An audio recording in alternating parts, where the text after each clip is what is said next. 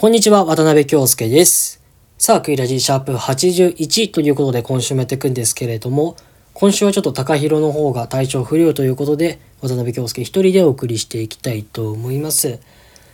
さて皆さん、今週すごいビッグニュース舞い込んできましたね。あの、ハライチの岩井さんが、ついに結婚。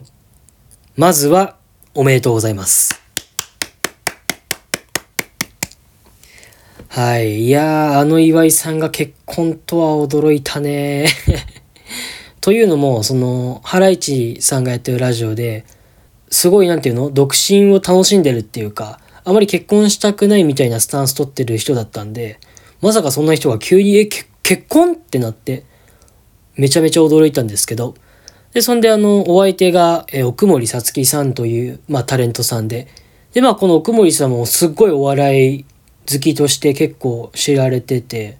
なんかその番組とかにも、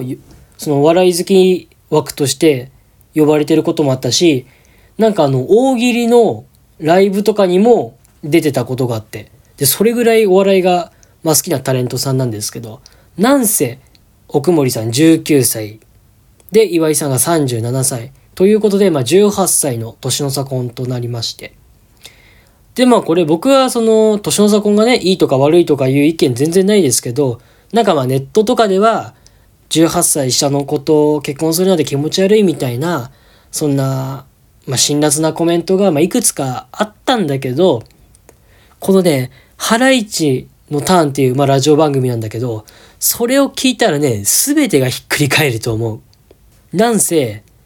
岩井さんからのアタックとかじゃなくて、奥森さんからのアタックだったのよ。まずね。で、ずっと多分ちっちゃい頃からもう岩井さんがめちゃめちゃ好きで、まあずっとアタックし続けたんだけど、それがまあ実ったっていう形で。で、すごい、岩井さんもすごい誠実な方だから、その付き合う前に一回、その奥森さんの家族に会って、まあ、18歳っていう差なんですけど、ちょっと世間体には、なんかいろいろ言われるかもしれませんみたいな話もしたのかななんかあったらしいんです。だけどその、奥森さんの両親も全然気にしないで、みたいな感じで、まあそこからお付き合いが始まって結婚ってな感じになったわけよ。で、しかもこれ僕が驚いたのが、そのラジオで言ってて、奥森さんからの逆プロポーズだったのよ。まずこれびっくりして。で、なんか、まあ古い考えだとそういうプロポーズとかってなんか男の人からするみたいなのが、ちょっとなんか、まあ言われて、まあ一般的と言いますか言われてるじゃないですか。で、それな感じだと僕思ってたんで、まさか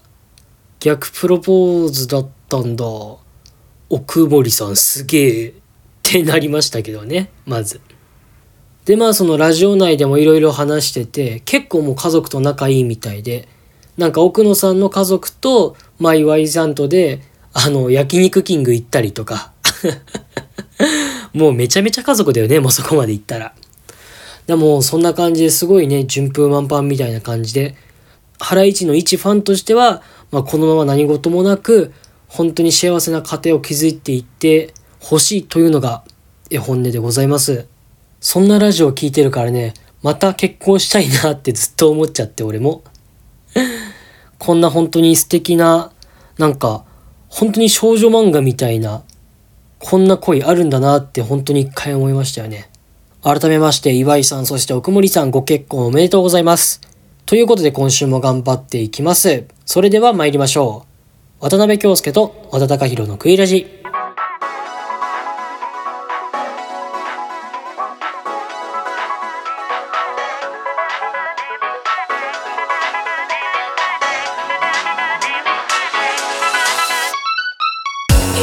改めましてこんにちは。クイラジパーソナリティの渡辺京介です。この番組は渡辺と和田の出席番号後ろ組コンビが自由奔放にしゃべるとともに普段見逃しがちなキャンパスウェブのコーナーを伝えていくラジオとなっております。いやー本当に岩井さん奥森さんご結婚おめでとうございます。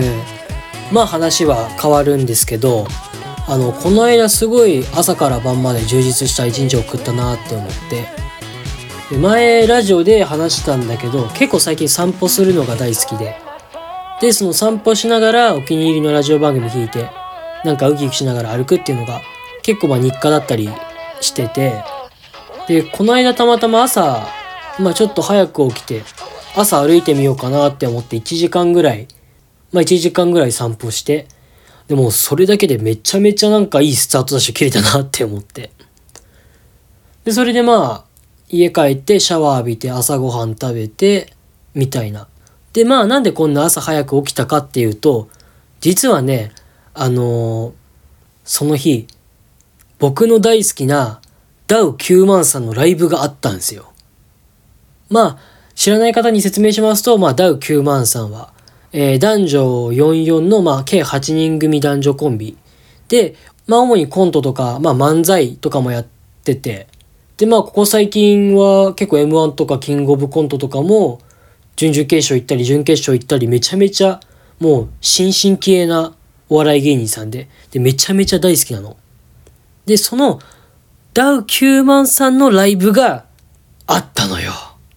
で、まあ、えっと、俺とその友達2人で、まあ、そのライブに行きまして、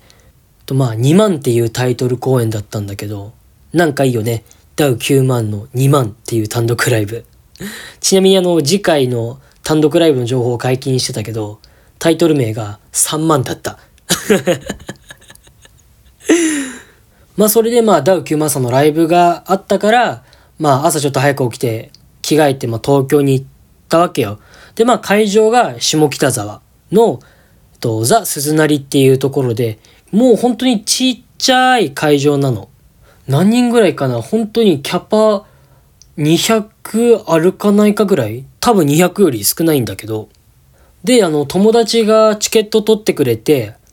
あの、当日その場で渡されたんだけど、で、その座席表見たら、Z の9って書いてあったのね。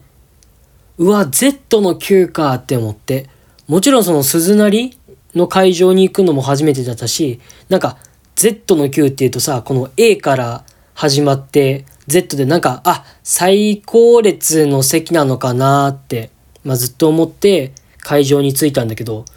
で、そしたらなんか、よくよくその会場に張り出されてる座席表を見たら、あれ？なんか Z 前の方っぽくね？ってなって。で、なんかそこに書かれてたのが、なんか X、Y、Z は前で、そこの後ろから A、B、C、D みたいな感じで並んでたわけ。で、しかも、その XYZ、ABCD って感じじゃなくて、ZYX、ABCD みたいな感じだったの。だからもう最前列だったわけよ、Z 列っていうのが。うわ、熱って思って。で、え、Z の9番、Z の9番ってこうね、あの会場の座席見たら、なんと、ドセンター。うわって思って、自分のこの大好きな芸人さんの単独公演、最前列のセンター席で見ることができた。こんなことあっていいの？本当もう今年中の運を使い果たしたと言っても過言ではない。ほんとそれぐらいすごかったの。だってもう2メートル先でコントやってるわけよ。だからもうね、その全員一人一人の顔がめちゃめちゃ近いわけ。あ、はすみさんいる。あ、園田さんいる。あ、髭剃り負けしてる。みたいな感じで。で、本当もう一つ目のコントからめちゃめちゃ面白くて。で、本当はもともと、えっと、予定時間が100分で作られてたらしくて、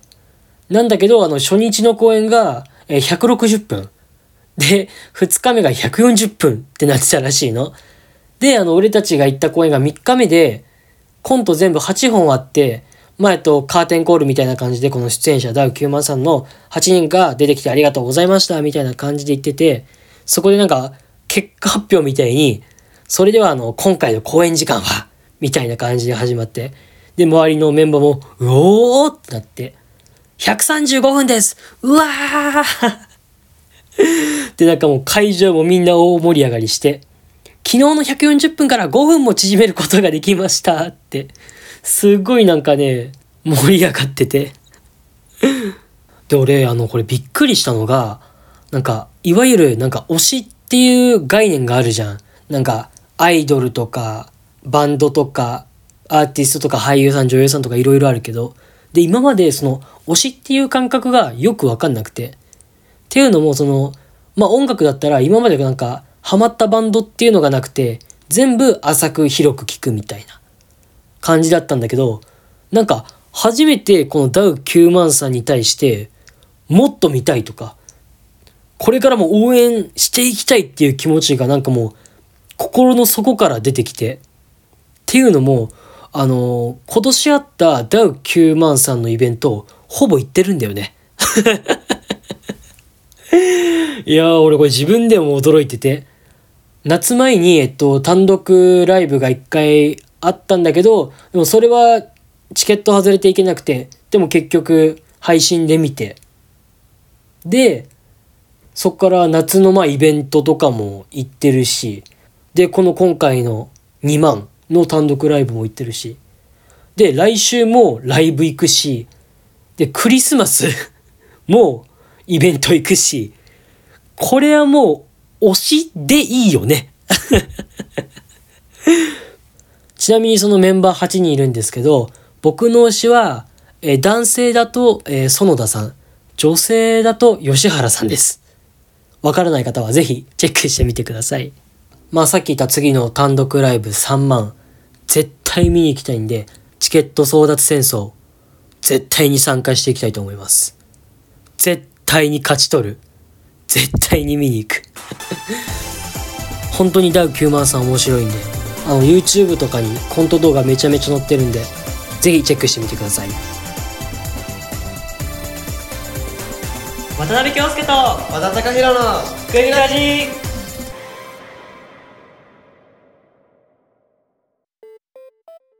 ここからはキャンパスウェブの情報をお伝えします。はじめにボランティアセンターからのお知らせです。幕張ベイパーククリスマス2023運営ボランティア募集のご案内が届いております。本学近隣の幕張ベイパークにて12月17日日曜日に行われるクリスマスイベントの運営をお手伝いしてくださるボランティアを募集しています。今年は街中サンタクロースがテーマだそうで、フリマや数々の店舗が出店されたり、大抽選会様々なパフォーマンスなどが行われるそうです。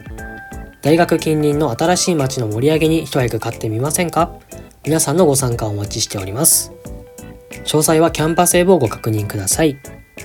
続いてボランティアセンターからのお知らせです。千葉市で設立されたプロバスケットボールクラブアルティーリ千葉より12月実施のホームゲームにご招待いただきましたのでご連絡します。ご家族、ご友人とお誘い合わせの上、ご気軽にお申し込みください。申し込み締め切りは11月29日23時59分までとなっております。続いて教務部からのお知らせです。休学退学手続きに関するご連絡が届いております。2023年12月1日金曜日から2024年3月31日日曜日の期間を休学退学手続き期間とします。手続きの詳細につきましては、12月1日にキャンパスウェブ大学からのお知らせ掲載の手続き受付開始掲示をご確認ください。ここまでのキャンパスウェブ情報は11月20日までの情報となっております。新しい情報が次々と更新されていくので、こまめにキャンパスウェブをチェックしてみてください。以上、キャンパスウェブのコーナーでした。まあ、そのダウ903の単独ライブの時間が、えー、だいたい2時から4時半ぐらいだったのかなで、まあ、夕方ぐらいにはもう終わって、で、そっから友達と、まあ、ご飯食べに行く、まあ、予定があって、下北沢から吉祥寺の方に、まあ、移動して、目的地の、まあ、ご飯屋さんに、まあ、行くわけですよ。で、まあ、と、そのお店が7時から開店で、まあ、その、吉祥寺に着いたのがだいたい5時半過ぎぐらい、まあ、6時前ぐらいだったんで、まだ時間あるなって思って一回、吉祥寺ってめちゃめちゃおしゃれなカフェあるじゃないですか。まあで、そのカフェで入って、まあその単独ライブの感想とかをすごい言い合うっていう、めちゃめちゃオタクみたいなことしてて。で、まあそれで大体時間になって、7時になって、まあその目的地のお店に今行ったわけですよ。で、まあそのお店の名前が、まあ、知ってる人、グルメ通の人なら知ってる人いるかもしんない。笹の葉っていうお店で、これ一回本当、皆さん今持ってるスマホで、吉祥寺スペース笹の葉で調べてみてください。めちゃめちゃ美味しいよりたくさんずらーって並んでますから。で、まあ、ここの、まあ、お店が8席ぐらいしかなくて、で、予約とかも全然できないところで。だからもうみんな結構並んでちゃんと、だからもう一巡目でそのお店の中入らないと、もうな結構何時間か待つことになるぐらいの結構大人気なお店で。で、まあ僕たちも行った時にはもう何人かを並んでて、ギリギリ入れるかなぐらいだったんですよ。まあ、店内のカウント8席ぐらいしかなくて、まあ、そこに入れなくて。で、そしたらその店の外に置いてある、なんか丸テーブルにお店の外に置いてあるなんか椅子を置いてそこで食べてみたいな感じで。まあなんか結局まあ1巡目で入れてまあ良かったんですけど。でそのまあ笹の葉さんで食べれるのが美味しい刺身なんですよこれが。でまあ日によってその刺し盛りが全然違くて。で僕たちがまあ最初頼んだ刺し盛りにそのえー、っと中トロとホタテとウニと赤身とボタンエビかな？があってでこれ一つ一つがめちゃめちゃ美味しくてで僕すごい魚大好きで毎日ほんと刺身食べるぐらい魚好きなんですけどやっぱりスーパーのやつとはもう全然違う。やっぱもう産地とかもうこだわってるんでしょうね。で本当になんかよく大トロとかまあ食べてなんか口の中で油がほどけるというか油がすごいっていう表現めちゃめちゃテレビでまあ聞くと思うんだけど本当にその通りで本当に油がすごくて油が甘いのよ。本当に今まで食べた刺身でも結構トップに入るぐらいトップに食い込むぐらいの美味しさでまあでお互いお酒飲んでで次の料理頼もうかみたいな感じででまあそっから牛すじの煮込みとかあとは松前漬けとか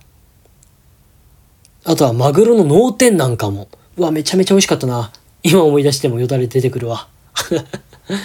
そうマグロの脳天なんかはさっき大トロで油がすごいって、まあ、言ったけどその何倍も油がすごくて刺身食べてるんじゃなくて本当に油を食べてるみたいな感覚ででもめちゃめちゃ美味しかったです。でそのお互いやっぱお酒もちょっと飲んで、まあ、少し酔ってて。そのさっきその喫茶店で単独ライブの感想を言ってたって話したけどまたそこの笹の葉でも単独ライブの感想を話して。でなぜかこの紆余曲折して俺たちめっちゃ親孝行してるっていう話をなんか最終的にした覚えがあって。であの実は笹の葉に行くの2回目で去年もその単独ライブ一緒に行った友達と行ったのよ。なんだけどその時はお店がやってなくてっていうのもその笹の葉が SNS 全部やってないから直接行かないと分かんないっていうギャンブル性のあるお店でだからなんとか今回はリベンジできてめちゃめちゃ良かったって思って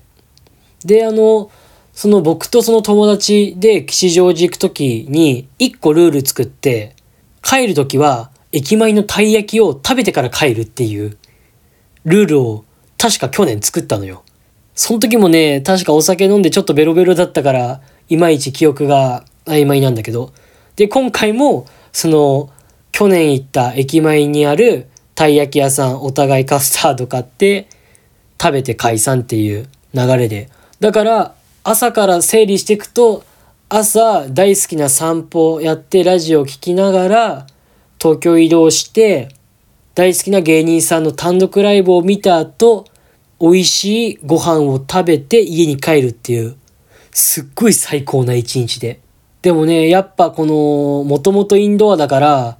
その、次の日すごい反動が来て、その後2日間、外に出ませんでした。クイラジさあ、エンディングの時間です。今週は僕の最高な休日といったところでしょうか。